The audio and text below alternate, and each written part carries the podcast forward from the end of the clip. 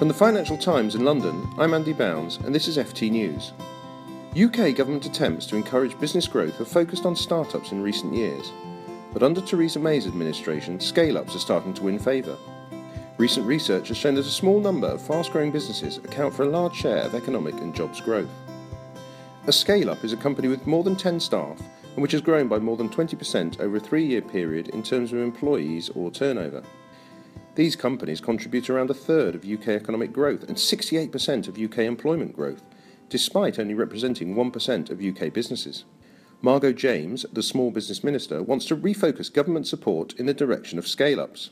She herself grew a health communications agency from two people to 120 before selling it to global giant WPP. I think that some of the growth funding could look towards the needs of those companies that perhaps are employing maybe 20 or 40 people at the moment, or maybe have a turnover of, say, two or three million at the moment, but have the potential to grow, you know, 20% year on year. What are their needs? And the sort of growth hub money that is available, you know, we could look at using that to meet those other companies' needs as well. And it's not all about money. I'm about to go and visit Tech North. I've already visited Tech City in London and that, as you probably know, is a hub for tech SMEs. Some people call it a business ecosystem. It's where you can offer a really good environment that supports SMEs in specific sectors like tech or like agrochemicals or advanced manufacturing. They benefit from proximity one to another. They then foster a supply chain. Government can be a catalyst but ultimately, obviously, it is business that grows business. A small business education programme run by the investment bank Goldman Sachs has worked with more than a thousand UK companies since 2013. Managers go back to the classroom, attending seminars and residential courses with business schools and advisors. Susanna Lawson of OneFile, an electronic solution for remote vocational training, was one. We didn't know what high growth meant before we went on the course. It was only through going on the course that we realised we were in the top sort of 2 3% of businesses in the country. We had no idea we were classed as a high growth business and that we would have different challenges to maybe a lifestyle business. Was it helpful to have that knowledge? It was incredibly helpful because having spoken to other businesses who I knew who weren't having the same problems that we were having, such as recruitment of staff, because we were on such a high growth curve, we needed to recruit a lot more numbers a lot quicker. Whereas somebody with a lifestyle business may recruit one extra member of staff a year, we were maybe recruiting 15, 20 members of staff a year, and the challenges associated with that are a lot bigger. So it made me feel better knowing that we were in a smaller minority of businesses experiencing those issues, and that the people within the Goldman Sachs program were experiencing the same problems.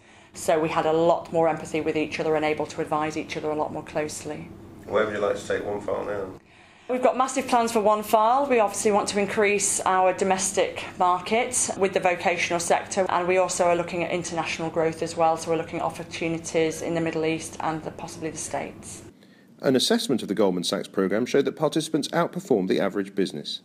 They were twice as likely to be increasing their turnover at an average rate of 81% per year and three times as likely to be creating new jobs, growing employment at 31% per year on average.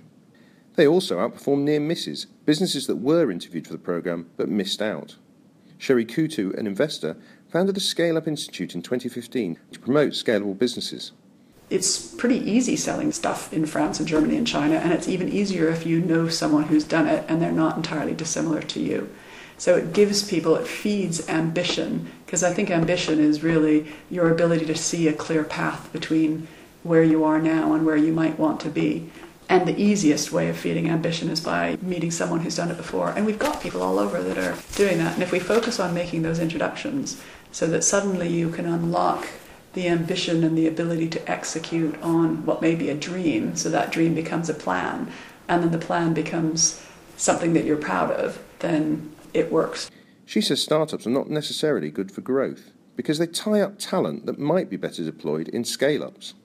In an area where talent is very short, and there are 1.2 million job openings right now, 92% of them in STEM, and that is causing our scale ups to not accept customer orders. because they can't hire people. If that talent is stuck in a big shrinking company or stuck in a startup that's never going to go anywhere, then they don't get the people that they need. The first thing that needs to be done to help this vital sector of the economy is to identify the scale ups, says Ms. Coutu.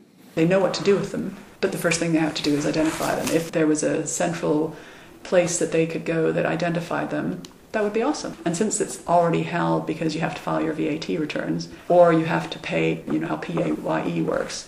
And in life sciences, you have to go on employees because their leading indicator isn't customer orders, it's on employees. Companies are already taking a lot of their time inputting to those systems. So I would just love them to release those two little things from the system, whether or not they're growing, and have them opt in. We asked them in 2014 and in 2015 whether or not, as a scale up, they would wish to be identified, whether or not it would be helpful to them. And in 2015, 97% said it would be helpful to them.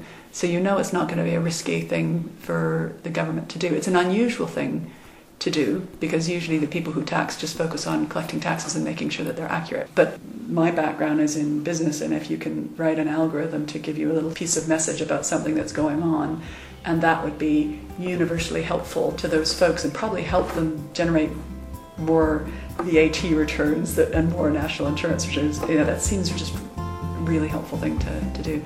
And I hope that happens.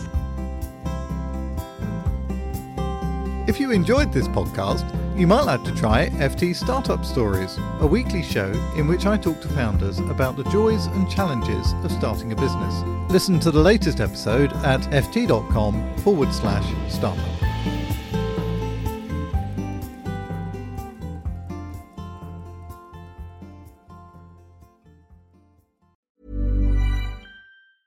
Planning for your next trip? Elevate your travel style with Quince. Quince has all the jet setting essentials you'll want for your next getaway, like European linen, premium luggage options, buttery soft Italian leather bags, and so much more. And it's all priced at 50 to 80% less than similar brands. Plus, Quince only works with factories that use safe and ethical manufacturing practices. Pack your bags with high-quality essentials you'll be wearing for vacations to come with Quince. Go to quince.com slash trip for free shipping and 365-day returns. Hi, I'm Daniel, founder of Pretty Litter. Did you know cats tend to hide symptoms of sickness and pain? I learned this the hard way after losing my cat, Gingy. So I created Pretty Litter, a health monitoring litter that helps detect early signs of illness by changing colors, saving you money and potentially your cat's life. Pretty Litter is veterinarian developed, and it's the easiest way to keep tabs on your fur baby's health right at home. Go to prettylitter.com and use code ACAST for 20% off your first order and a free cat toy. Terms and conditions apply. See site for details.